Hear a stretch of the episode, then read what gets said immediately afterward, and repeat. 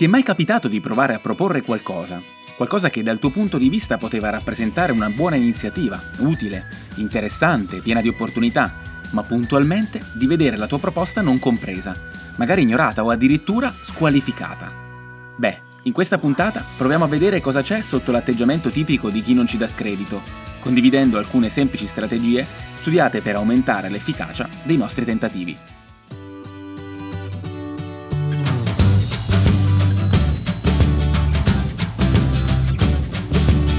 Io sono Alberto De Panfilis, divulgatore e consulente didattico e dal 2008 mi prendo cura della scuola e dei suoi protagonisti principali, gli insegnanti, coloro che la scuola la vivono, a volte la patiscono, ma sempre la rispettano. Con il progetto Metadidattica ho incontrato migliaia di docenti, di ogni ordine e grado. Con la maggior parte di loro ho avuto la fortuna di confrontarmi mettendo a fuoco le dinamiche più complesse e potendo testare sul campo centinaia di tecniche, Molte sono risultate inefficaci, le abbiamo scartate, ma un numero consistente rappresenta invece un bagaglio di inestimabile valore per chiunque voglia migliorare le proprie relazioni scolastiche. Scopriamo insieme come trarre il meglio dai ragazzi, dalle loro famiglie, dal rapporto con i colleghi e perché no, anche da quello con noi stessi.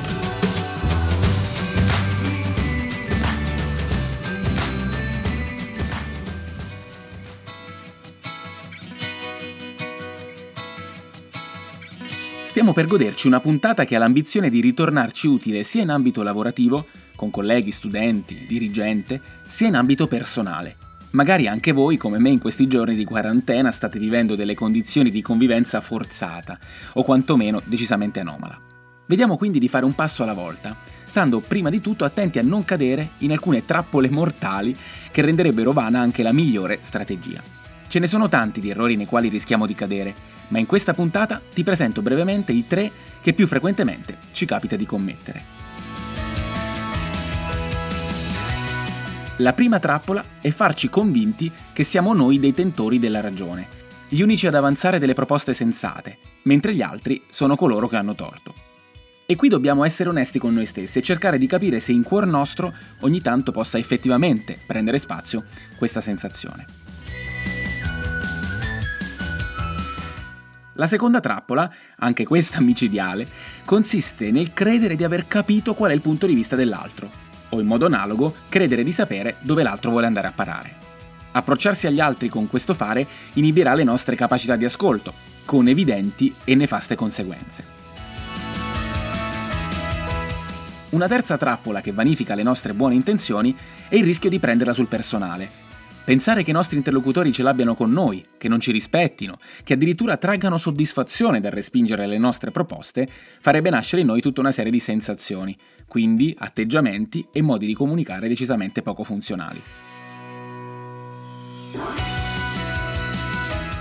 Non mi illudo del fatto che aver appena elencato queste tre tentate soluzioni disfunzionali, ricordi che abbiamo già usato questa espressione nella puntata precedente, possa farcele evitare, ma credo comunque che possa essere un punto di partenza.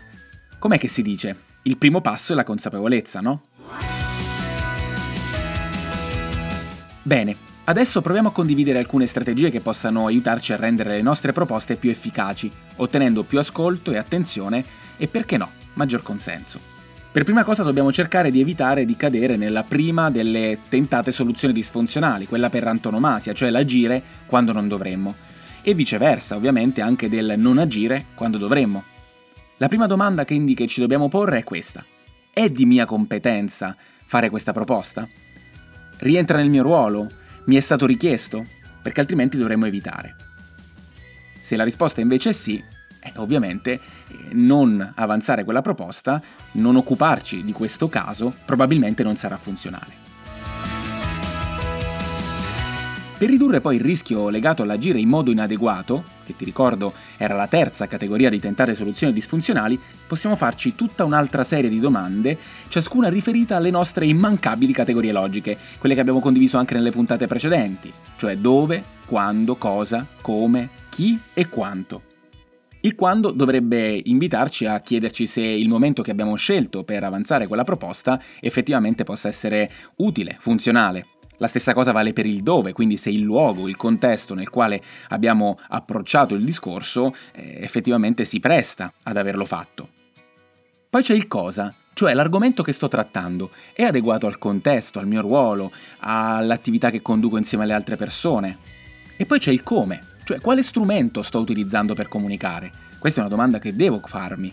Ho avanzato la mia proposta a voce? Oppure l'ho fatto tramite WhatsApp, attraverso email, magari sui social?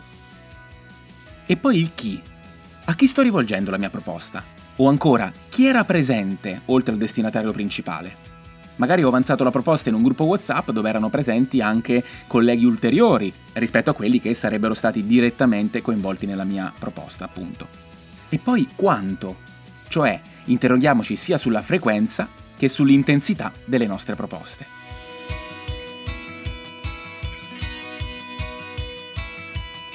Finora quindi abbiamo proceduto coerentemente con il modello strategico che Metadidattica applica al suo lavoro.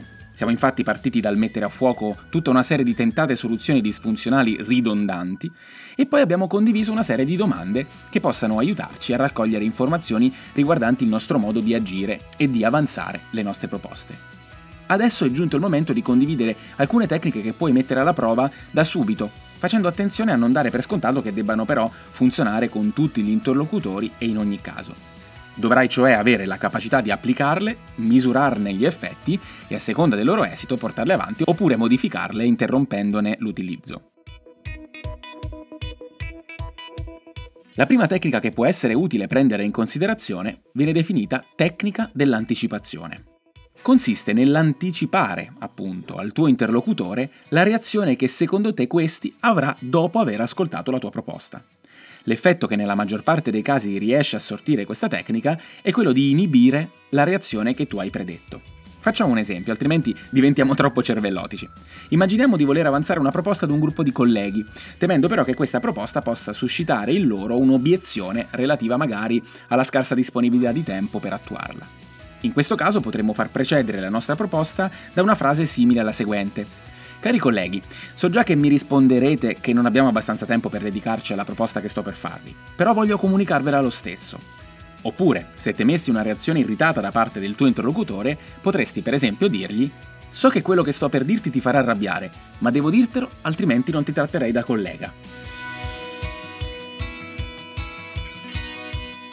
L'effetto che questa semplice tecnica riesce spesso a sortire, cioè l'inibizione della reazione predetta, avviene perché nella maggior parte dei casi ai nostri interlocutori non piace per nulla darci ragione. Quindi è probabile che tendano a non reagire secondo le nostre previsioni. Un'altra tecnica che ti suggerisco è quella che potremmo definire la ricerca degli alleati. Questo passaggio è molto utile quando vogliamo avanzare le nostre proposte ad un gruppo, Sto pensando per esempio al consiglio di classe, al collegio docenti, ma anche in famiglia o col nostro gruppo di amici. In buona sostanza, può essere davvero molto utile non arrivare da soli a descrivere il nostro punto di vista, ma avendo prima conquistato, singolarmente, il favore di altri membri del gruppo. Un conto sarà essere gli unici a pensarla in un certo modo, tutt'altro invece sarà far parte di un gruppo che la pensa in una determinata maniera. A seconda poi della disponibilità dei nostri alleati a schierarsi in prima linea in modo evidente al nostro fianco, potremo descrivere la proposta come già condivisa oppure descriverla come nostra, ma chiedere i primi pareri proprio a chi sappiamo che sarà già favorevole. Se ti andasse di approfondire questo meccanismo persuasorio, ti invito a leggere il libro scritto dallo psicologo sociale Robert Cialdini. È intitolato Le armi della persuasione. In particolare la tecnica che abbiamo descritto fa leva su quello che Cialdini chiama principio di riprova sociale. Un ultimo aspetto che voglio proporti oggi ci apre all'affascinante mondo della comunicazione strategica, che sicuramente riprenderemo più volte nelle prossime puntate visti i numerosi risvolti che ha per la nostra professione. In particolare, quando vogliamo avanzare una nostra proposta alla quale teniamo molto, un utile accorgimento che possiamo attuare consiste nel lasciare che sia prima il nostro interlocutore ad avanzare la sua di proposta. Questa semplice mossa, che ancora una volta ci rimanda allo stratagemma del partire dopo per arrivare prima, può darci un grosso vantaggio strategico. Nel caso in cui il nostro interlocutore dovesse già pensarla come noi, perché dobbiamo comunque considerarla un'ipotesi possibile, avremo evitato di attivare un'inutile escalation. In questo modo potremo limitarci ad acconsentire alla sua proposta, che tanto ricalca il nostro punto di vista. In caso contrario, aver prima lasciato spazio all'altro potrà darci un paio di vantaggi molto significativi. Il primo riguarda la possibilità che si attivi il cosiddetto principio di reciprocità. Ancora una volta, vedi il libro di Cialdini che ti ho consigliato prima, Le armi della persuasione. Vale a dire che l'altro, essendo stato ascoltato, potrebbe sentirsi più incline ad ascoltare a sua volta il nostro punto di vista. Oltre a questo primo effetto desiderato, avendo informazioni sul punto di vista altrui, potremo più facilmente avanzare una proposta che vi si avvicini, rendendo quindi la nostra richiesta compatibile, anche se solo in parte, con le esigenze o i desideri del nostro interlocutore. Come ti dicevo all'inizio della puntata, non mi aspetto che questi pochi minuti trascorsi insieme ci rendano dei negoziatori infallibili ma mi aspetto che possano suscitare in noi riflessioni interessanti e darci qualche prima semplice tecnica da adattare alle nostre esigenze.